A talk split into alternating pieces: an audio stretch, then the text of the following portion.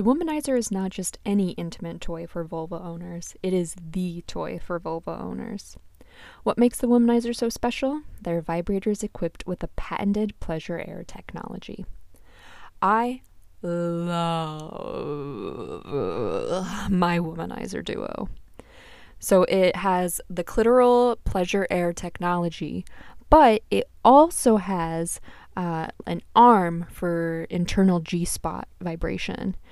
And it's nice because you can control both. And there are several different um, intensity levels and different patterns. And oh, it's just fantastic.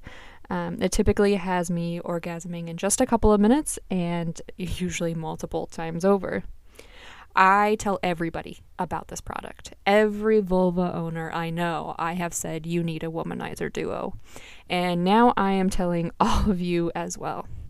Whether you're looking for something for yourself or that special person in your life, you can't go wrong with the duo.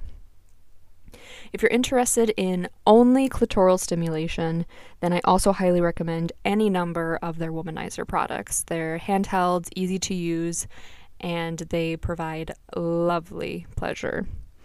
Uh, I have the Womanizer Starlet 3, and it is also uh, one of my go tos. It's you're gonna have a good time. I can promise you that much. Uh, check out the link in this week's episode description to find the Womanizer product that's right for you. Hello, everybody, and welcome to another episode of Empowered Authenticity, the podcast. I'm your host, Kelly Chopa. Oh my gosh, today's episode is phenomenal. And uh, before we begin, I want to formally and publicly apologize to my best friend Rachel for not allowing you to be a part of um, my conversation with today's guest. Um, I fangirled so hard. Like it was real it was hard to to listen to um, when I edited today. Fortunately, there wasn't a lot of editing that I needed to do, but um, yeah, it was hard for me to listen to myself. Uh, but you know, I meant every word that I said. I am truly so inspired by today's guest. Um, they are so creative and thoughtful and generous. Um, and he's also a fantastic performer. Um, and so I talk about how Rachel and I first saw them perform. Um, and it's definitely a silly story. Uh, I can't wait for you to hear it. Um, so, yeah, if you want to hear me sound like an absolute goon babble, um, you gotta listen to this episode. My guest today is Gene Wildest, and Gene is a burlesque performer. They started, um, as they will tell you, with Gorilla Tango Burlesque, and they are currently a house member of Bad Taste Chicago and an artistic associate for PS Burlesque. Um, oh my gosh, I loved this conversation. I had so much fun, and you know, when you are excited to talk to somebody, you have kind of an expectation of how the conversation is going to go and what their personality is going to be like. And Gene did not disappoint. Um, if anything, he exceeded my expectations. Uh, just so lovely. And, you know, I know that because he is the burlesque performer, um, you know, he's the one on stage taking off his pants um, but honestly, I feel like they could charm the pants off of anybody. Which I feel like is a weird thing to say, so I hope that they don't hate me for for this introduction. This is definitely the weirdest introduction I've ever done, but I feel like it's so warranted. Um, I really, really enjoyed this conversation, and I have no doubt um, that everybody else will too.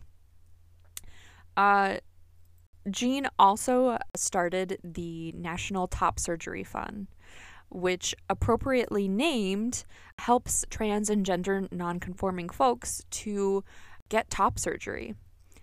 And it's such a fantastic cause, and I love Gene's kind of pay it forward philosophy. And hearing him talk about it was just really moving for me. Gene talks a lot about the grant. Um, kind of towards the end of the episode. So, definitely, if you want to learn more about it, I highly recommend listening to the episode. Uh, but I've also included the links to find information about the National Top Surgery Fund um, in the in the podcast description. Uh, I'll also be sharing it on Instagram. And so I have the links in there if you yourself are interested in applying to be a recipient. Um, or if you are able to donate. And if you are able to donate, even if it's just $5, you know, every little bit truly does count. And so if you can donate, please do. I understand that we're not all in a financial position to be able to donate. And uh, if you're not, you know, that's okay. There's no there's no shame in that. Um, but please you can still contribute by sharing this podcast episode, by sharing Gene's profile, by sharing the existence and letting people know about the National Top Surgery Fund. So please, please, please, let's get the word out about this. Applications are due December 12th, and the recipients will be randomly chosen via a random number draw. Um, there is an award set aside specifically for one person. It's just a really fantastic, wonderful thing. And so I was so excited to talk to Gene and to hear about his journey with burlesque and their journey with gender and also about how they are helping others. And it's just oh, it's so lovely. I'm getting goosebumps even now. And I feel so grateful that he agreed to come on this podcast. And, um, you know, I hope, I really hope that our paths are going to cross again because it was just such a joyful moment in my life. And so I don't want to keep babbling on. I will let you discover Gene's greatness for yourself. Everybody, please give a wonderful, huge warm welcome to today's guest, Gene Wildest. All right, welcome to the show, Gene Wildest. I'm so happy to have you. Thank you so much for having me. I'm really excited to be here. So, I have to tell you about um, the first time that I saw you perform. It was, I was with my best friend, um, and we frequented um, Miss Mercury Stardust five star teas here in Madison. Incredible it, oh my gosh, it was my favorite thing to do on Friday night. And it was like every night we knew it was like, okay, I got the tickets, you got the drinks, let's do this. Um, and so I remember the night that you came out, and I even know, oh god, I'm so goofy. I know exactly which acts you performed. Oh my gosh. so the first act was the um, pansexual act. And Oh. you came out, and my best friend and I were immediately like mesmerized. Like, what is this magical creature?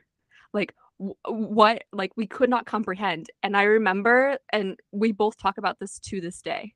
Um, your eyes looked like they could see through everybody's soul. Oh my gosh. It was, Thank you. we were like truly like gobsmacked, like mouths to the floor.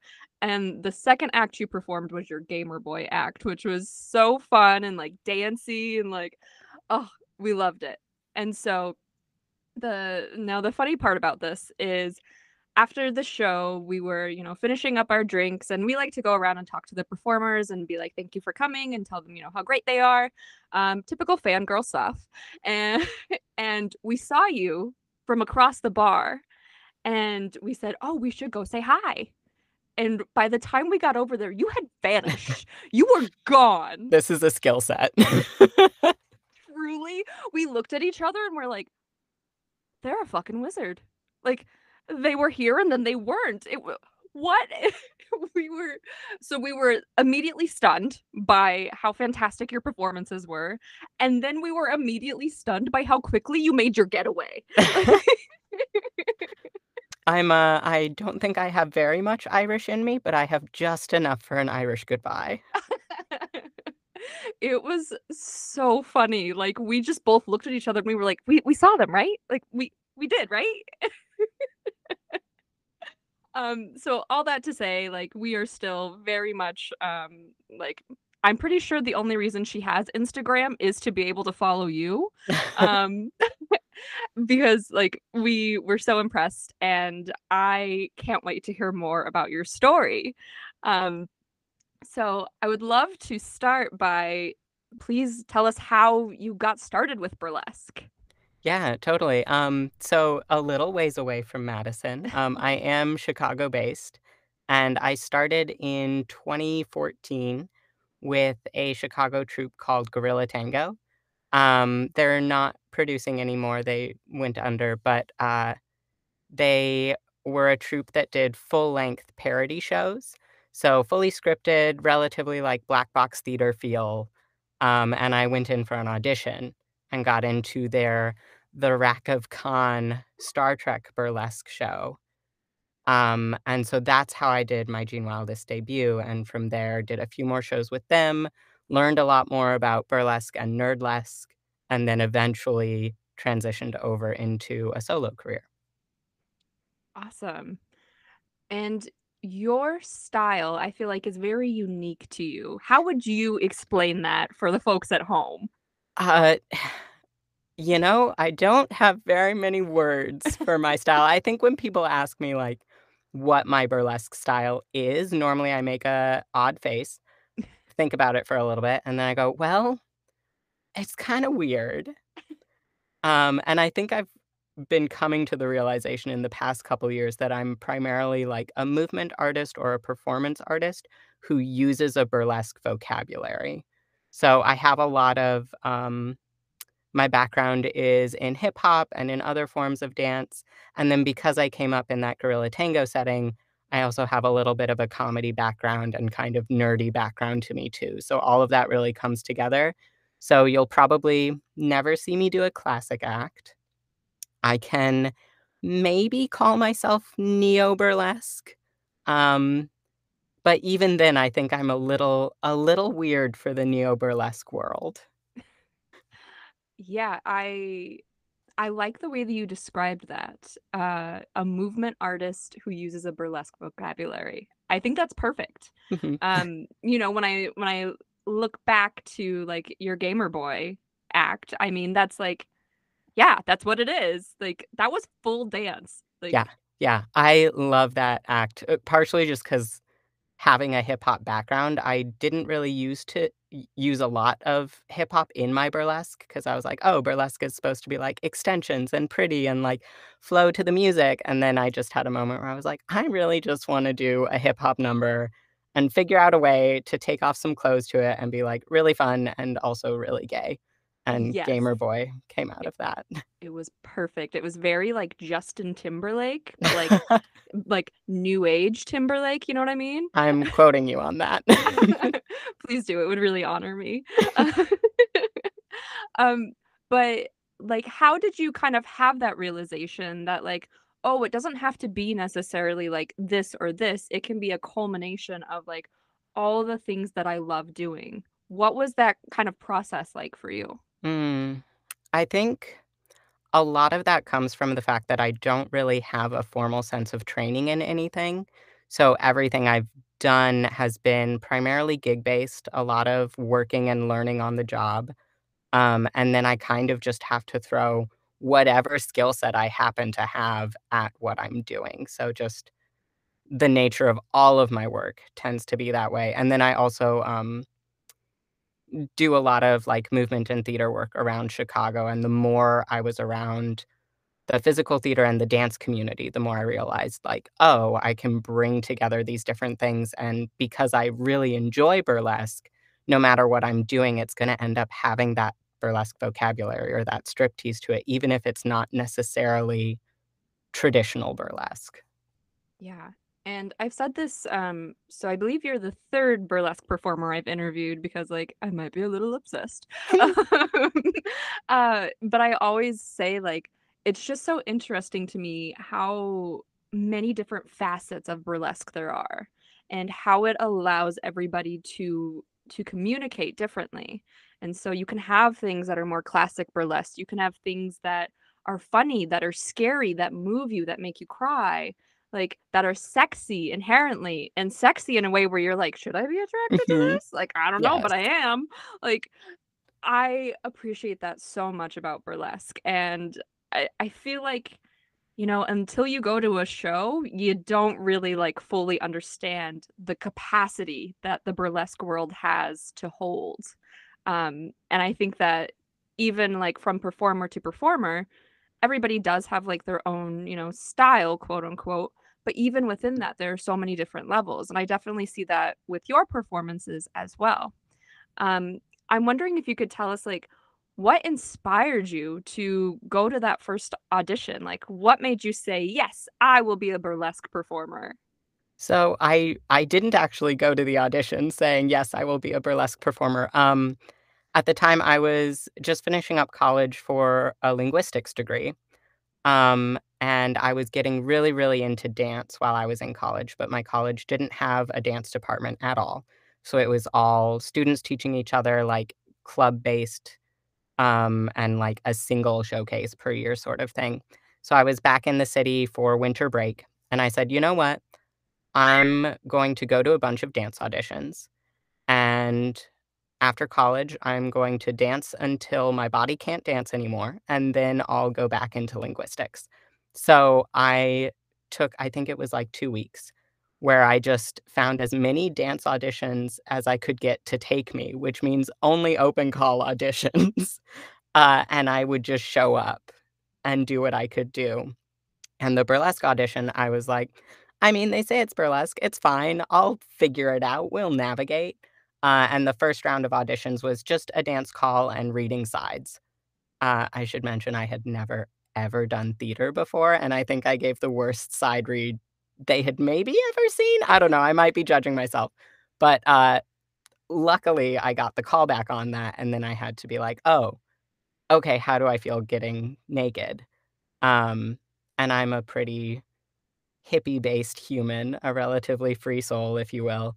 So I was like, "Yeah, I'm I'm cool with that, that's fine." So, did the callback, got the show, and then had to be like, "Oh, okay, so now we need to learn how to get naked tactfully in front of strangers." Great. Um, and I'm really glad it was a fully choreographed by someone else show.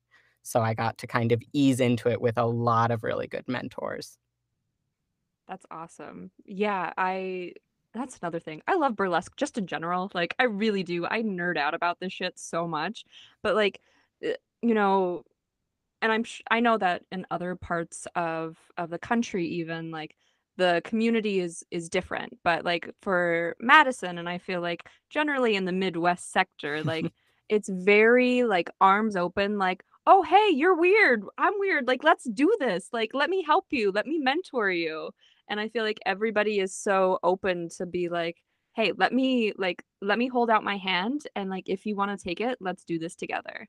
And Yeah, yeah. it's really beautiful, so I'm so glad that you had that experience. Yeah, and I definitely think, um I just wanna let you know, Madison is one of my favorite places to perform because it really does have that sense of, like, you come in and everyone's like, "Yeah, awesome, we're all doing this thing, we love this thing, we'll, like, talk about it, enjoy it together, have a great time." And there's just at least every time I've been to Madison to perform, it feels like there's support literally on all ends. Yeah, for sure, and it's also, you know, speaking primarily from Madison because I attended my first burlesque show here, I don't know, must be going on 3 years ago now, um, and I was hooked right away, but I love that, you know, the Madison community also incorporates drag, and we also have a very diverse burlesque, like, population, so we see people from all different walks of life, we see people with different gender expressions and gender identities, and we see people of color, and it's just oh, I love it so much. It's really like a beautiful melting pot. Um but I'm so obviously, like, I consider you an artist, like, I hope that you consider yourself to be an artist as well. Um, and so I'm curious, when you when you craft an act, where does it all begin for you? Where do you draw the inf like, the inspiration from? And then what is your process for making it come to life? Mhm. Um, that's a hard question to answer, I think. Uh, Oh, it good, I used love it that. used to always be a song. Like, I would Mhm. hear a song, and it was like, "Okay, this is gonna be an act," and then I would just figure it out from there. Uh, but lately, that's really been changing to a little bit more either character-based of, like, having a character and being like, "I want to showcase this texture of movement," and then trying to find a song to fit it, um, or a singular piece of movement, like a single trick or a single, like, flick of the wrist somewhere that I'm like, "I want this to be in a burlesque act," and then I expand from there. Uh, the thing that generally comes last, which is probably a bad habit, is costuming for me, uh, which, you know, burlesque is I I like to call burlesque glorified prop manipulation, and your costume is your prop. Mhm. Uh, so it's a little um, it doesn't help my creative process that I figure out the whole thing and then I put in the prop that is central to everything that I'm doing, but that is what happens. I can relate to that, like, I get, like, a whole thing choreographed, and then I'm like, "And now I have to take off my clothes." Mhm. Lately, Solid. um, lately I don't choreograph, and by lately, I mean maybe ever. Uh, I do I'm I have a couple of acts that are by now fully choreographed, but generally I don't have my full movement structured out. I'll have, like, 1 or 2 pieces that I really, really enjoy and places in whatever music I end up choosing that I know I want to put that, but otherwise, I just kind of choose a general movement texture and maybe, like, a few words out of my movement vocabulary, and then when I get that prop, my costume, at the last minute, uh, I spend probably the first 3 to 5 times performing a number just fully improvising the movement and knowing working out where I want to be taking off or working with those costume pieces, uh, and then eventually it gets choreographed, but really, I've learned because that prop comes in last, I can't go in with, like, an 8 count. I have to go in with, like, "Mm, this one's, like, kinda crunchy and low to the ground and maybe rounded shoulders," and that's the extent of my choreography for something. And, like, have you run into any, like, "Oh, shit" moments with that approach, or has it always just been like, "Nobody else knows, so I can just roll with it?" There's always an "Oh, shit" moment. Always, and I love it. I love it so much. Uh, I I'd like to think that a lot of my movement carries through and my "Oh, shit" moments don't show up on my face, but I also think that sometimes when I find the best stuff, like, each iteration of an act that I do, I am thinking in my head, "What do I want to keep for the next time I do this?" And that's kind of how the choreography takes shape. So, sometimes I'll, like, you know, pull something off, slide into the splits, and then I'm like, "Oh, fuck, I'm in the splits on the floor with half of my shorts off. What the fuck do I do from here?" And so tracking those spaces of, like, "Oh, I can kick my leg up here," or that panic moment on stage where instead I just, like, fish flop over, I'm like, "Great, this is our new pathway." Um, but yes, I have all of the "Oh, shit" moments all the time, and I love them. Yeah, I feel like burlesque is a great teacher, kind of because it is, like there is an element of improvisation, right? And so then we we learn how to, like, work through difficult situations, and we also learn that it's not gonna kill us, right? It's Mhm. not gonna be the end of the world. Um, personally, I am shocked that you're like, "Oh, I just, like, barely choreographed to begin with," because and I'm not saying that as a read, I'm saying it because, like, you look so, like everything looks so technical. Thank you. I Like, will you look say Gamer Boy is almost completely choreographed. Okay, Yeah. okay. But even like I said, with with the pansexual act, I was like you were, like, choreographed down to the eyeballs, it looked like. I remember getting off the stage after that Madison show of Pansexual and going like, "Well, I guess that happened." So it's great to hear it from another perspective. It's it was amazing. I mean, literally so amazing that I told my best friend you were coming on, and she was like, "Oh my god!" Fuck yeah. So, you made an impact. Your your mission was accomplished, and it Thank you. was appreciated. Um, is there a particular act that you are really fond of that you would consider to be your favorite? I have a lot of favorite acts. Sometimes depending on the season and sometimes just depending on, like, where my soul center is in terms of which, like, movement texture I want. Uh, but I do consistently really love pink, which is my, um, like, gender of gender gender acts, uh, is the best way to say it. I so, I guess for anyone listening who doesn't know, I'm trans. Uh, I identify as a non-binary trans man, and I started performing burlesque when I was still identifying and presenting as a woman. So I've kind of had, um, a really great way actually of tracking my transition through my stage pieces, and Pink I put on after I had gotten top surgery, but before I went on T.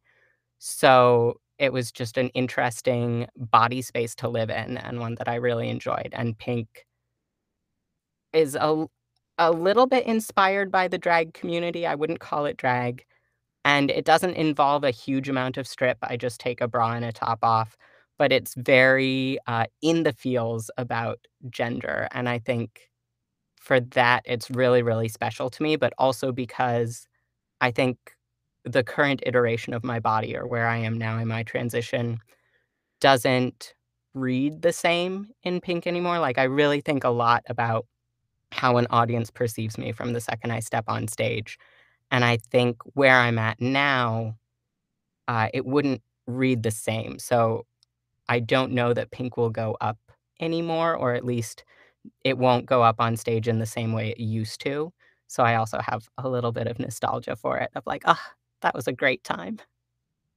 Oh, I love that explanation, and, yeah, I think it would be really cool if you could find a way to somehow, you know, meld it into a new evolution of itself. Mhm. Um, so thank you for sharing that, Yeah. and I feel like that, um, leads us really nicely into my next question, which is, um, that you shared you were working on, um, a grant for transgender and gender non nonconforming folks. Can you tell us a little bit about that? Yeah, so I'm super excited for this, it's the 1st year it's going up. I bluntly titled it, uh, the National Top Surgery Fund, and what it is, is a series of grants for people who are looking to get top surgery. So this year, it's 2021, and we're looking to fund people who are getting top surgery in 2022.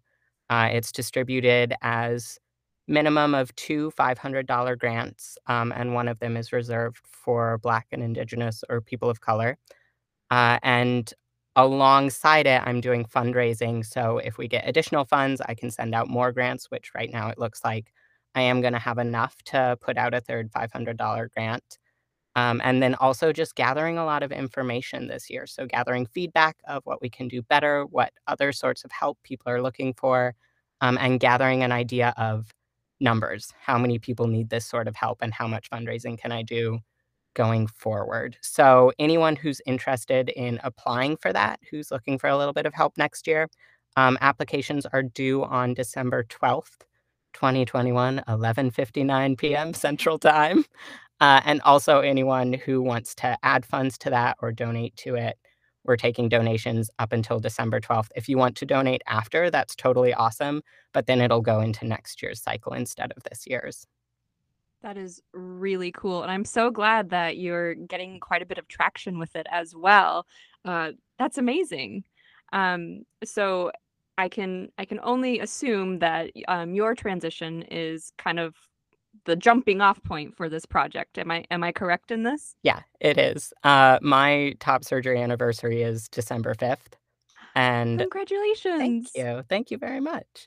Uh, and last year, I always you know, it's a special day for me, so I like taking it for myself and, like, just being introspective.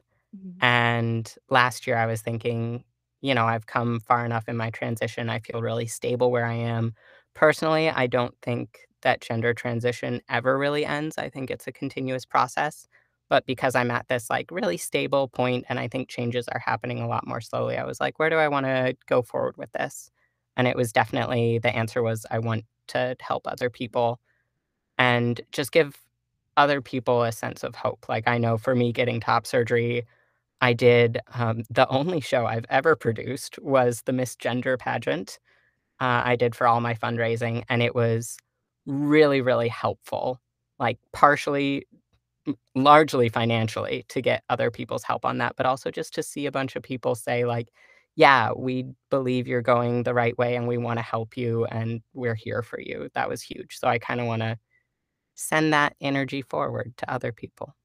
Oh, I love that. That sounds like it was a really validating experience for you, and so I love that you are kind of paying that forward to others. Mhm. Um, and is this something that you created on your own, or have you been receiving is there like a a co-op that is, um, putting this forth?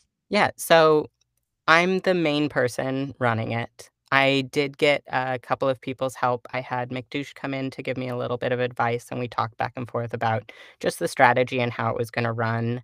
Uh, King Perka6 and Parker Haynes were both beta readers for me, so they read through all of my copy, read through the applications, let me know if there was anything weird or anything that didn't track. And then I also got the logo, which is absolutely beautiful, you should check it out, uh, was donated by Jimmy Swaggerty of Queer Coded. Oh, nice. Oh, I just love that. I love ah, this is what I'm talking about, like, all this community and, like, everybody being like, "Hey, like, I got you." Like, It's so it's you. so beautiful, and especially, like I said, the first time around with things when I was getting top surgery, like, feeling all that sense of community, and then going back in with this and being like, "Oh, 1, all of that original community is still there, and 2, it's expanded and it's bigger." Yeah, absolutely. And if somebody is looking to apply for this grant, are there any stipulations that they need to know about? Yeah, uh, I don't know if I'll get all of them off the top of my head. Um, they should be 18 years or older when they're getting top surgery. Um, they need to be trying to get top surgery in 2022. Uh, they need to be a US citizen. They need to have a secure way of receiving payment, and they don't have to provide that right away on the application. It's just if they get the grant, I need to be able to give it to them.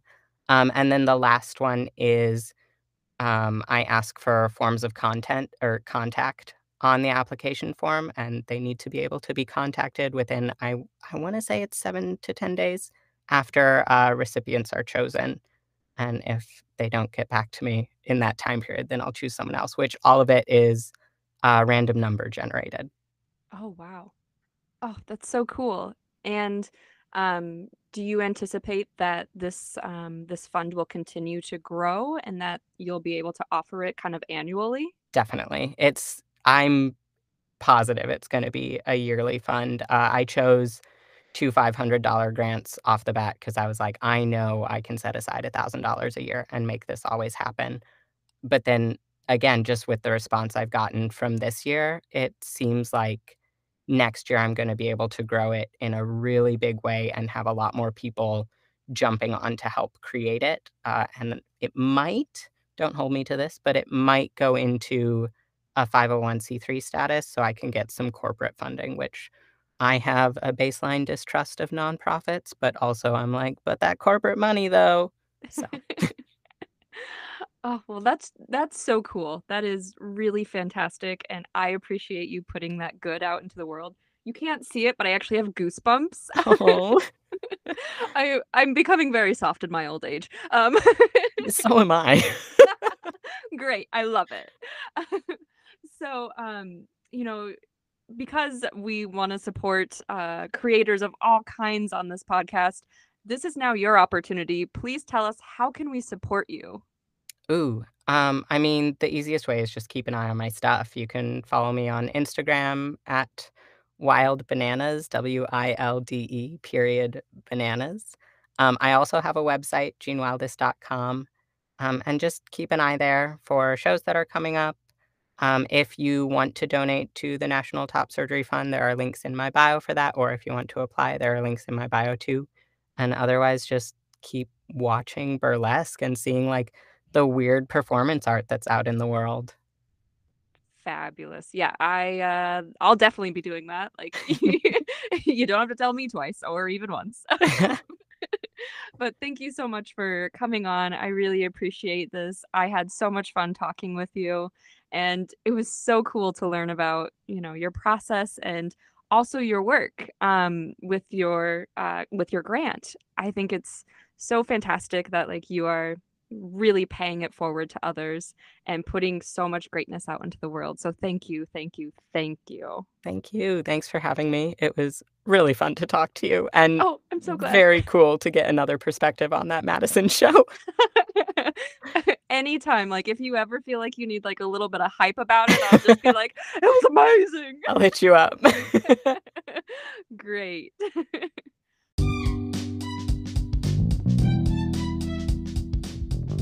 Thank you for listening to Empowered Authenticity, the podcast.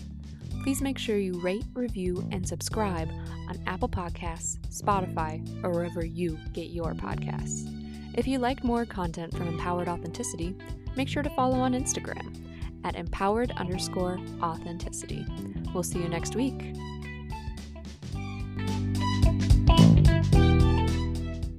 Do you feel stuck and unmotivated? Want to create your dream life but don't know where to begin? If you're interested in improving your relationships, communication skills, or feeling more comfortable in your skin, I can help. Together, we can determine what's holding you back from living your best life and help to quiet that negative Nancy residing in your head. If you've been interested in working with a coach who is optimistic and authentic and empowers you to be as well, then schedule your free 30 minute chemistry session today by going to empoweredauthenticity.net. Again, that's empoweredauthenticity.net.